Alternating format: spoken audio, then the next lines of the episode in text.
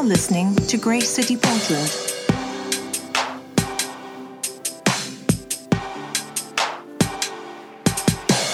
That's quite a step there. I think that's the most I've worked out in a couple of weeks. Whew, okay.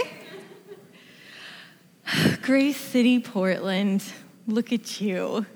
It's like a, a little baby flying, and now you don't need anyone anymore. You're just driving down the highways, doing your own thing. If you have no idea who I am or why I'm talking to you like that, I am from Grace City, Corvallis, so I knew many of you. Uh, we were family until you left us for cooler people in a cooler building and a super cool mission. And it's so awesome to be back here and looking at so many new and old faces.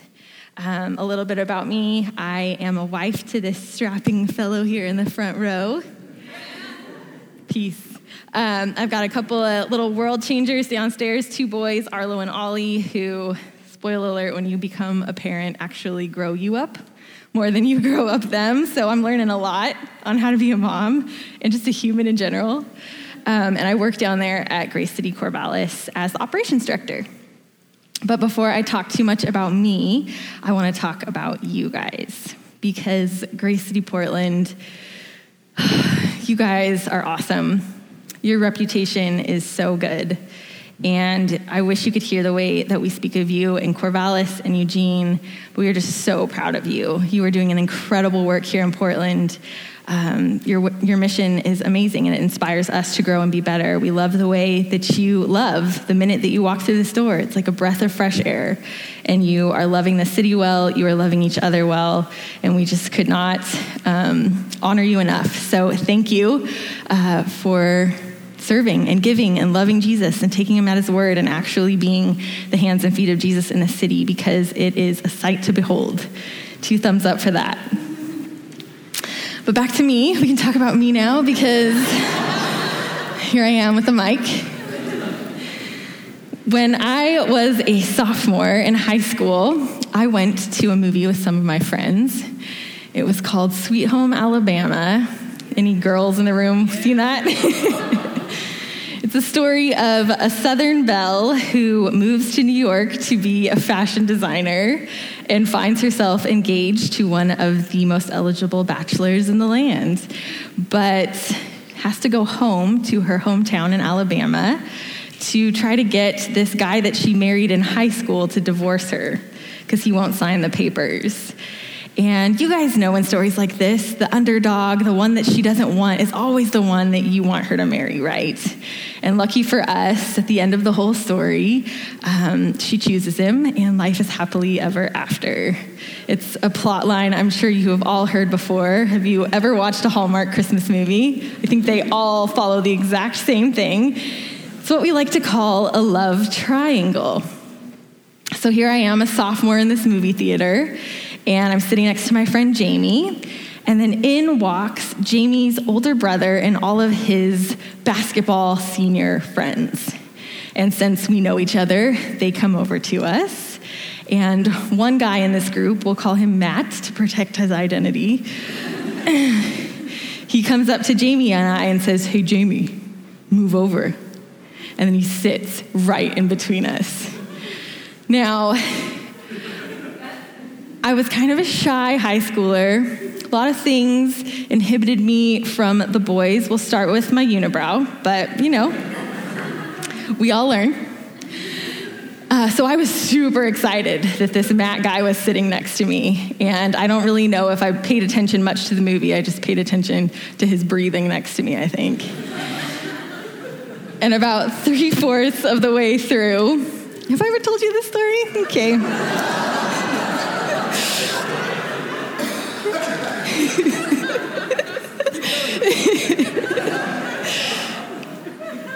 About three fourths of the way through, Matt reaches his hand over and grabs mine.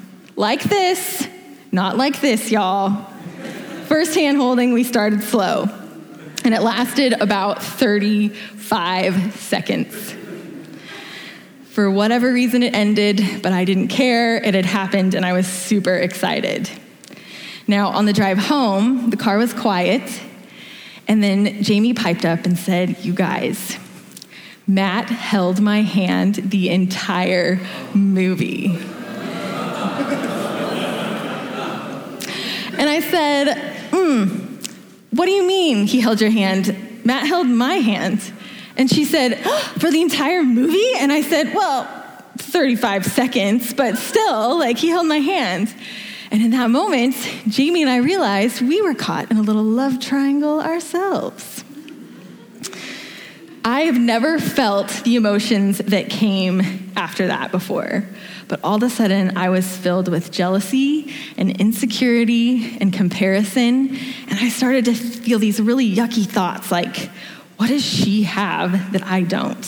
What would I need to do to win Matt's heart? What would I have to compromise? What would I have to do to work harder or earn his love? And it did not feel good at all. It was new to me. So luckily, I rejected that pretty quickly and got over Matt in no time. And so did Jamie. She never hung out with Matt again. Actually, he strolled into school next Monday dating the high school senior track star, which was much more sense for his love story of a movie, anyways. But those feelings that I felt in that moment have come up in my life far too often. And maybe you felt them too. Maybe you haven't been triangled between two people before, but you've probably been in a situation where you have felt like you wanted something and you were the underdog, and you felt less than, or forgotten, or unseen, or not as important. Anybody else resonating with these feelings? Why is that such a common emotion to experience as a human? I don't know. But lucky for us, there's a story in the Bible that talks a little bit about this. Actually, one of the worst dramatic, just angsty triangle stories that I've ever heard. Sometimes when I'm reading this, I feel like I should be reading one of those cheap romance novels that you pick up in the chip aisle of Winco. Have you ever seen those? it's kind of skeezy. And the more that I read it as an adult, the more I realize, like, this was not the story that I was told when I was a kid. But I get it, because if I was trying to read this to my three year old, I probably wouldn't go into all of the inner workings of the story either.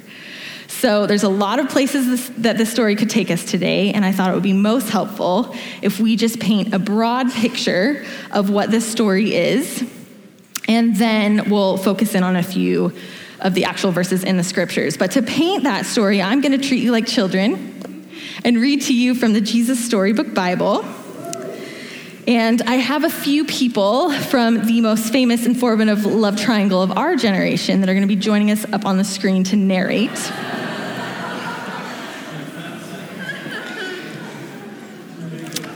Now, I know this might be a little confusing because that guy on your right, technically his name is Jacob, but for today's story, I need him to be Leah, and Bella is going to be Jacob, and Edward's going to be Rachel. So this could get really confusing really fast, so I'm labeling them to help you follow along.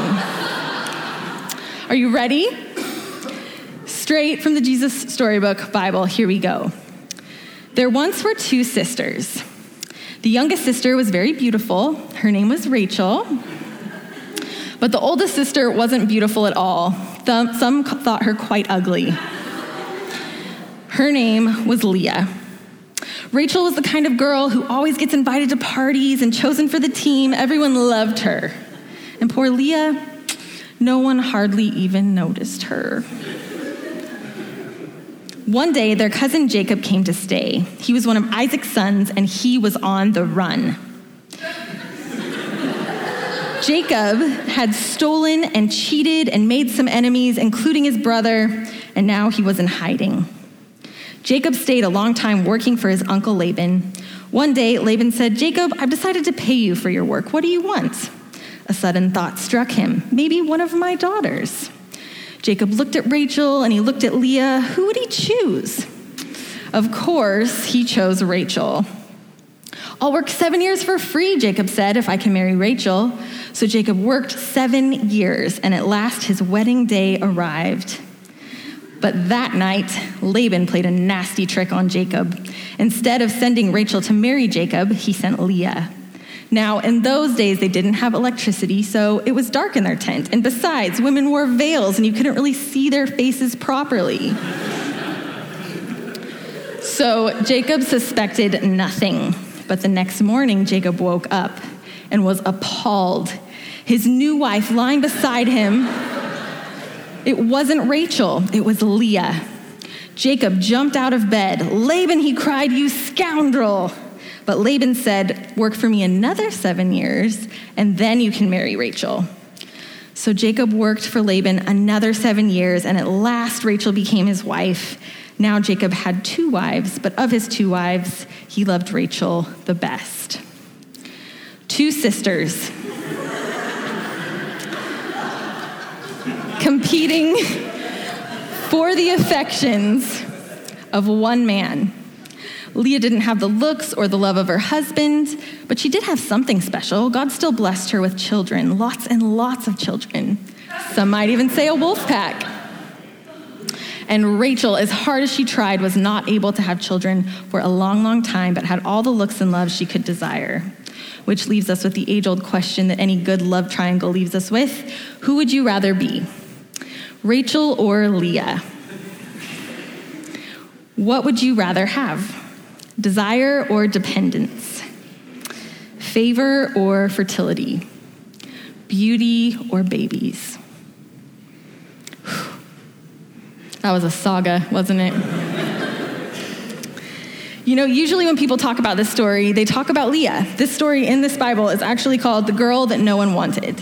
So we can start with Leah. That's fine, that's fair. Um, you know, people always say that she was ugly, which is just a huge bummer because the words that they're using in the scriptures aren't actually saying that she's ugly. It says that she has soft and beautiful eyes. Um, it uses words like that she was warm and gentle, compassionate. She was very nurturing. She was a very sweet woman. I'm sure if we knew her, we would not consider her as ugly. Unfortunately, her sister was just drop dead gorgeous, so she was not the prettiest. And you see her in this story, triangled between her sister and another man, but she'd actually been in a triangle her entire life before this romantic relationship. And you see that in the way that her father relates to her. I can only imagine how hard it would be if my father found me so lacking that he had to trick someone into marrying me. That would sting, wouldn't it? And then here she wakes up after her wedding night, hoping, okay, maybe finally I'll be with a man who sees the potential in me, and he's disgusted. And she has to come to terms with the fact that her whole life she will try to compete with and fall short of the, um, the acceptance and beauty of her sister. That's just a super big bummer for her. Leah got what it's definitely like to be the underdog, right? She knows what, it like, what it's like to be unseen and forgotten, less than, feeling worthless. But let's talk about Rachel too. Because what a bummer to be portrayed as the one with a pretty face that gets all the love of the guy. So you must have no problems, right? She was a pretty one. What's her problem? She was barren. In a world where babies meant significance, where children gave you the security that you'd need, where you had a heritage to leave behind and a group of people that would take care of you when you got old. She had nothing. And she had to spend her whole life trying to figure out how that was going to work out for her when the other woman in her life was popping out babies left and right. She exactly knew how Leah felt. She was wrestling with the exact same feelings. She knew what it was like to be unseen and forgotten, left behind, and worthless. Two sisters, each had something that the other one wanted. One had beauty, one had babies, and they spend two chapters in the Bible competing and wrestling with one another, trying to get what the other one had, and not recognizing what each of them had themselves. Rachel connives and manipulates and takes matters into her own hands, trying to have a baby, hoping that a child in her arms will fill the gaping hole in her heart that it's not going to work. And Leah pops out babies left and right over and over again, hoping that just maybe one more will finally gain her the love and acceptance of her husband. So we're left with chapter upon chapter of hurt and comparison and anger and resentment. And all that it breeds are two women that just feel utterly alone and forgotten. What a triangle. There's a few verses that I really want to zero in on here. And this is what um, about 30 years of competition breeds these two women. This is where the story gets really messy and where I didn't hear any of this as a child, but there's all sorts of crazy things that happen between the two of these sisters fighting for this triangle. It's found in Genesis 29. And I'm going to put a slide up here on the screen that's going to lead you chronologically through what's actually happening here so you can follow along. Here we go Genesis 29, starting in verse 31. When the Lord saw Leah was unloved, he opened her womb, but Rachel was unable to conceive. Leah conceived and gave birth to a son and named him Reuben, saying, The Lord seen my affliction, surely my husband will love me now.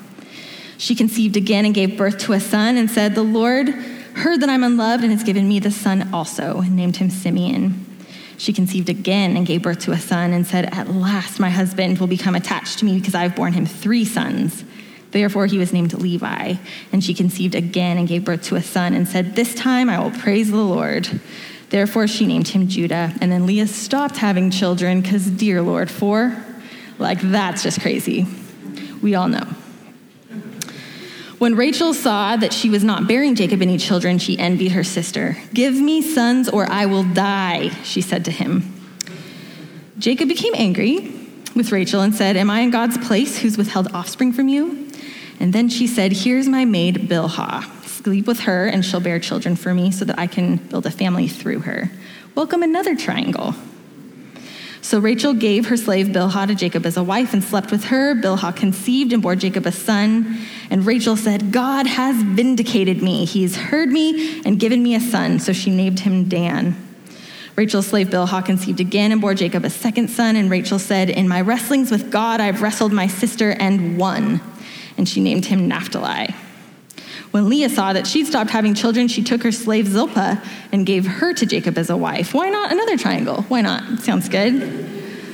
Leah's slave Zilpah bore Jacob a son, and she named him Gad. And then Zilpah bore a second son and named him Asher. Reuben, the firstborn, remember, went out into the wheat harvest and found some mandrakes in a field. Okay, this is where it gets really jacked up. Mandrakes were this fruit that were known to help with fertility. And he's going out to get these for his mom so that she can have more babies. And when he brought them to his mother, Leah, saw, or Leah, Rachel saw and said, Hey, give me some of your son's mandrakes. But Leah replied to her, Isn't it enough that you've taken my husband? Now you want to take my son's mandrakes? In the Bible, it's right here. Well, then Rachel said, He can sleep with you tonight in exchange for your son's mandrakes. So when Jacob came home from the field that evening, Leah went out to meet him and said, Hey, you have to come with me because I've hired you with my son's mandrakes. And Jacob slept with her that night. God listened to Leah. She conceived and bore a fifth son. She named him Issachar. She conceived again and bore a sixth son. God's given me a good gift. This time my husband will honor me because I've borne him six sons. She named him Zebulun. Later, Leah had a daughter named Dinah. Here we are. Then God remembered Rachel. He listened to her and opened her womb. She conceived and, and bore a son and said, God has taken away my disgrace. She named him Joseph and said, May the Lord add to me another son. Several chapters later, God does give her one more son. His name is Benjamin, but unfortunately, she dies giving birth to him. That is years and years and years of triangles and competition and just yucky angst between one another that gives Jacob this line of children. What a mess. There is a word that pops out in this whole chapter that has been sticking with me, that was really bothering me. I think I have it up on the screen. It says, it's the verse 22, I think. Then God remembered Rachel. He listened to her and he opened her womb. God remembered Rachel. What does that mean? Did God forget Rachel? Does God forget about us? It's a super freaky thought. So I looked through Genesis to see if there are any other places where he's used this word remember before, and there is. Uh, he remembers Noah when the flood was coming and decides to save his creation and, and these people, this family. And in Genesis 19, who remembers Abraham and decides to rescue Lot. This word remember in the Hebrew doesn't mean like a, a state of mind, it's actually an action. It means to mark.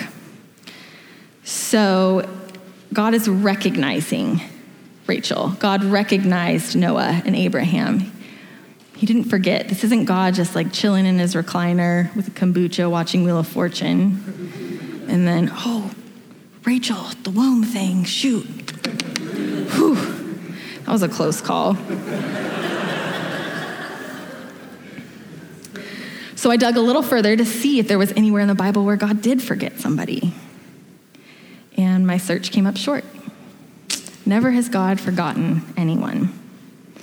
Instead, there are verses upon verses upon verses like this Psalm 139 You've searched me, you know me.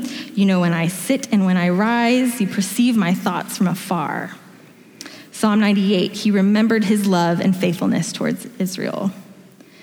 Isaiah 49 See, I've engraved you on the palm of my hands. Your walls are ever before me. Matthew 28 Surely I am with you always, to the very end of the age. The scriptures are unwavering and build a case for a God who offers his presence and stays true to his promises. And he longs to rescue, to come to the aid, to, um, to deliver. He does not forget. He does not forsake. He's faithful. Had God ever forgotten Rachel? No. He had treasured her all along. He had his eye on her every step of the way. But although he was withholding something from her, he was with her and holding her the whole time because his value of Rachel was not based off of what she could produce or earn in the moment. And so, in this moment, when he remembers her, marks her, and heals her, something really beautiful happens because she wasn't just given a baby. You see what he was doing all along. Rachel had been barren 26 years up to this point. And remember when we went through that lineage, how she first reacted when her maid gave birth to her first two children. At first, she was filled with this pride and this malice. Ha! God has vindicated me. Vengeance is mine. And the second, I've wrestled with my sister and I have won. Her attitude is so prideful and so competitive and, and so full of malice. But when she gives birth to Joseph, there's none of that. There's just humility and reverence and thankfulness. And she names him Joseph, which means he takes away. God has taken away my disgrace. And in that moment, she sees that God wasn't after just healing her womb, He wanted to heal all of her. How many of you know that sometimes God wants to do something in you before He does something through you? and that a life following God, submitting to His leadership, is not about what you can do for Him. It's all about what He can do for you, His people. He's not after your heroics, He's after your heart. So, Rachel and Leah's worth may have fluctuated in the eyes of the world, but their true worth never did. And neither does ours we are not forgotten. We are favored. But how quickly we forget. Rachel was triangled between this desire for significance and the world's false promises. And Leah was triangled between her longing to be secure and the world's false promises. And here we are, you and I, stuck in this fight for acceptance or approval or authority or worth or value or beauty or power, whatever it is. We're stuck, we're triangled. And we will work and we will weasel and we will wrestle and warp and wedge ourselves into the most destitute and detestable of situations just trying to earn acceptance and value. But our good and merciful and faithful God refuses to play the game. He will not let us earn. He cannot let us earn. He can only bless. It's my guy.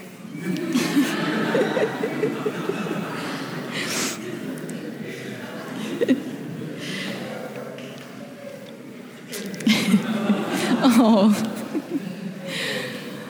Our God cannot play. He can't play in the tri- triangle games. He can't do it because he knows that it doesn't work.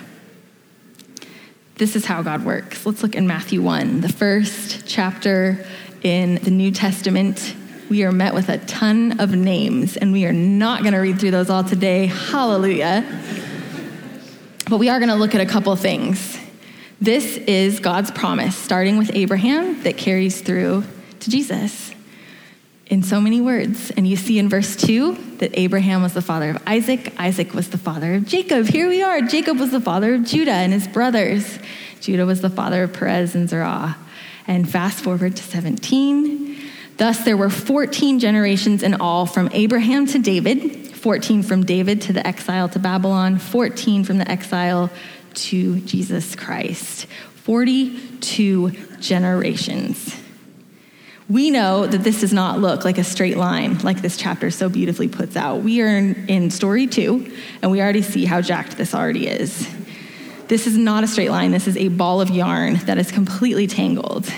So, how could a God keep his promise through 42 generations amongst all of these triangle games? Two ways. He's present, but he's not a player. He's not a player. He meets us in the triangles, but he does not play the triangle games. He doesn't bend, he doesn't manipulate, he doesn't two time, he doesn't um, get us to jump through hoops just to earn things. He doesn't just break the rules this one time. He doesn't play favorites. He doesn't play. He enters our circumstances and then calls us up and out of them. And he moves us forward and he walks the line. He works in one straight, consistent, never ending, never changing line. He is straight as an arrow, yesterday, today, and tomorrow. And I know in this moment, in this part of the story, in our generation, in your stories, you are surrounded by a ton of lack. And you are an underdog in as many ways as I could count. And you are being whispered into these triangle games, trying to convince you that you can earn it. But if he don't play, we don't gotta play. We get to push back against these triangles. We get to stand in these moments that say, hey, earn this, or be this, or don't be this.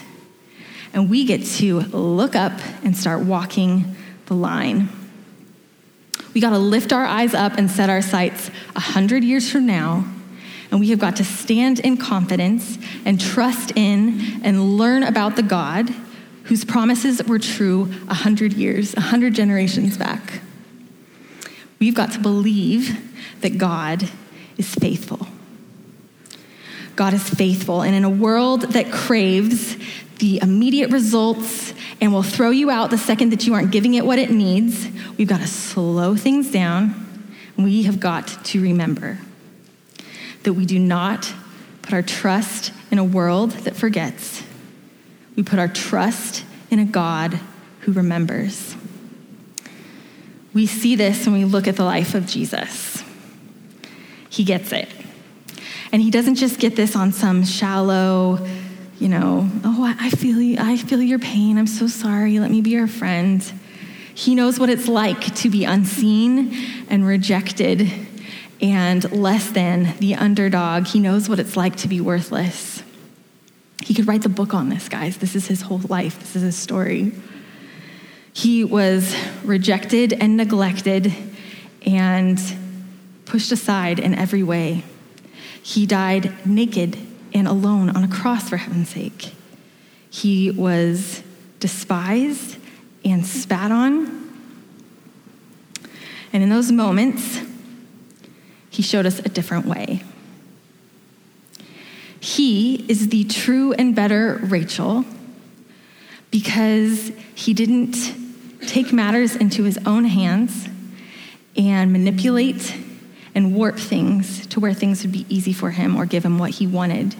He was able to stand in a moment and be honest about what he wanted, but then ultimately submit things to his father, trusting that he had remembered for 42 generations that he was going to come to bless and save and set the world free, and that he could do it for Jesus one more day.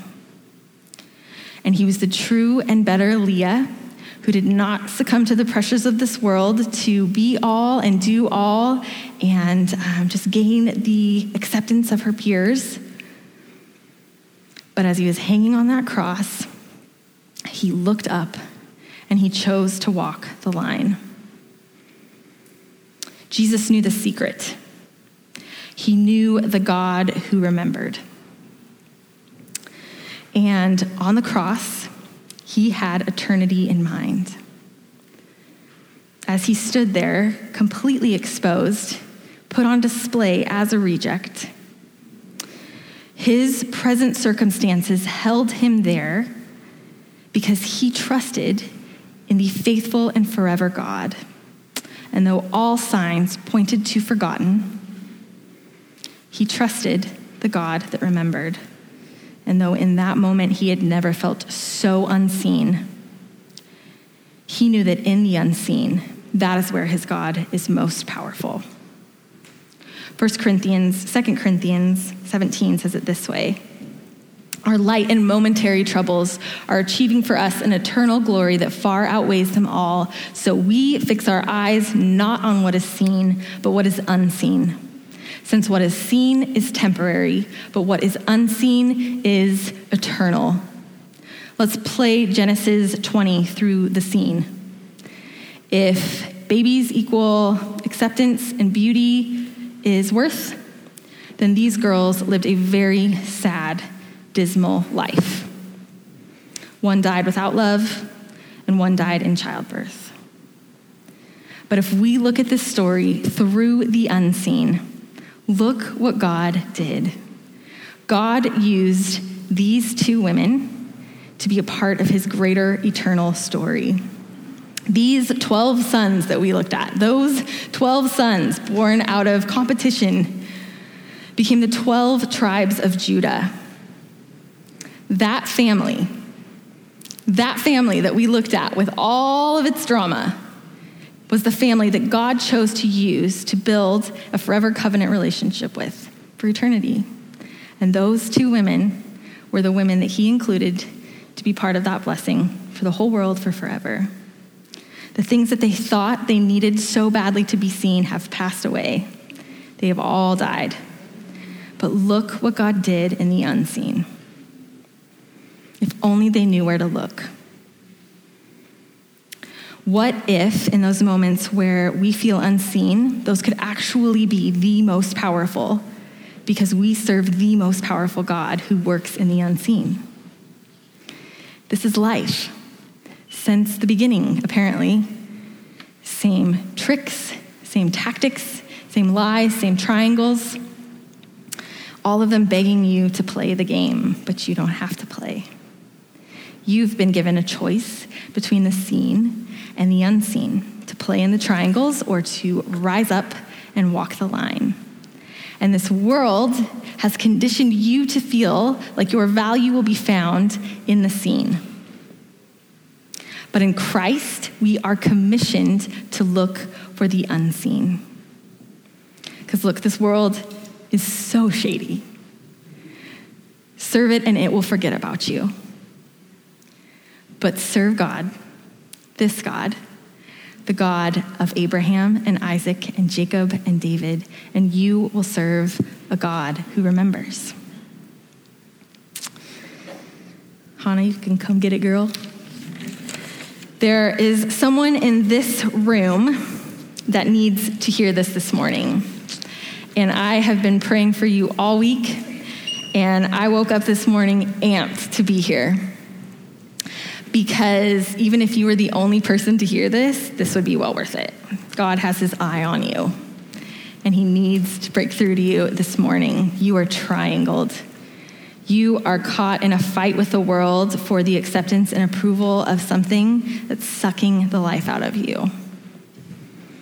Him or her, that job, that title, that promotion, that calling, that house or that car or that wardrobe, that relationship status, that number in your bank account or that number of friends or followers or that number on the scale. I don't know what it is. But you do not have to play the game, there's an escape route. God sent his son to die to put an end to these games and to set you free and he has not forgotten. Have you? Have you forgotten? Somebody this morning needs to remember the God who remembers and to lift up your eyes and take his hand and let him lead you out of this triangle and let him lead you to a place where your full life and freedom and fulfillment will be found in the unseen. God has not, did not forget Rachel, and neither has God forgotten you. God did not forget Leah, and neither has God forgotten you. God did not forget Jesus and neither has God forgotten you. They were seen by the God that works in the unseen, they were held by the God that remembers. He entered those triangles, he pulled them out and up, and he gave, him, gave them a part in his eternal story. And this morning, he offers the same for you. Father, I thank you for these men and these women, my brothers and my sisters. I thank you for who you are in their lives. I thank you that you are a faithful God, consistent and true, that you never change, even in all the junk that pulls and pushes them away from that line. We know that you are the true and better, the most powerful, that can work all things together for our good and your glory. Father, for those of us that have forgotten, would you remind us this morning? You are true to your word, and you will not let us down. You will not play us. You won't lead us down a road just to embarrass us or leave us behind. You're not there to shock us or teach us a lesson. You don't want us to learn things the hard way. You want us to walk in your wake in truth and in freedom. So, Father, would you give us eyes to see in the unseen this morning? We want to see where you are and what you're doing, how you're moving, and we want to be a part of it. We want to live this life fully in the potential that it has. We don't want to miss it. So, would you give us the courage and the grace? Holy Spirit, would you fill us? With a fire strong enough to push against the whispers of those triangles and to choose you and your truth and your faithfulness. In Jesus' name, amen.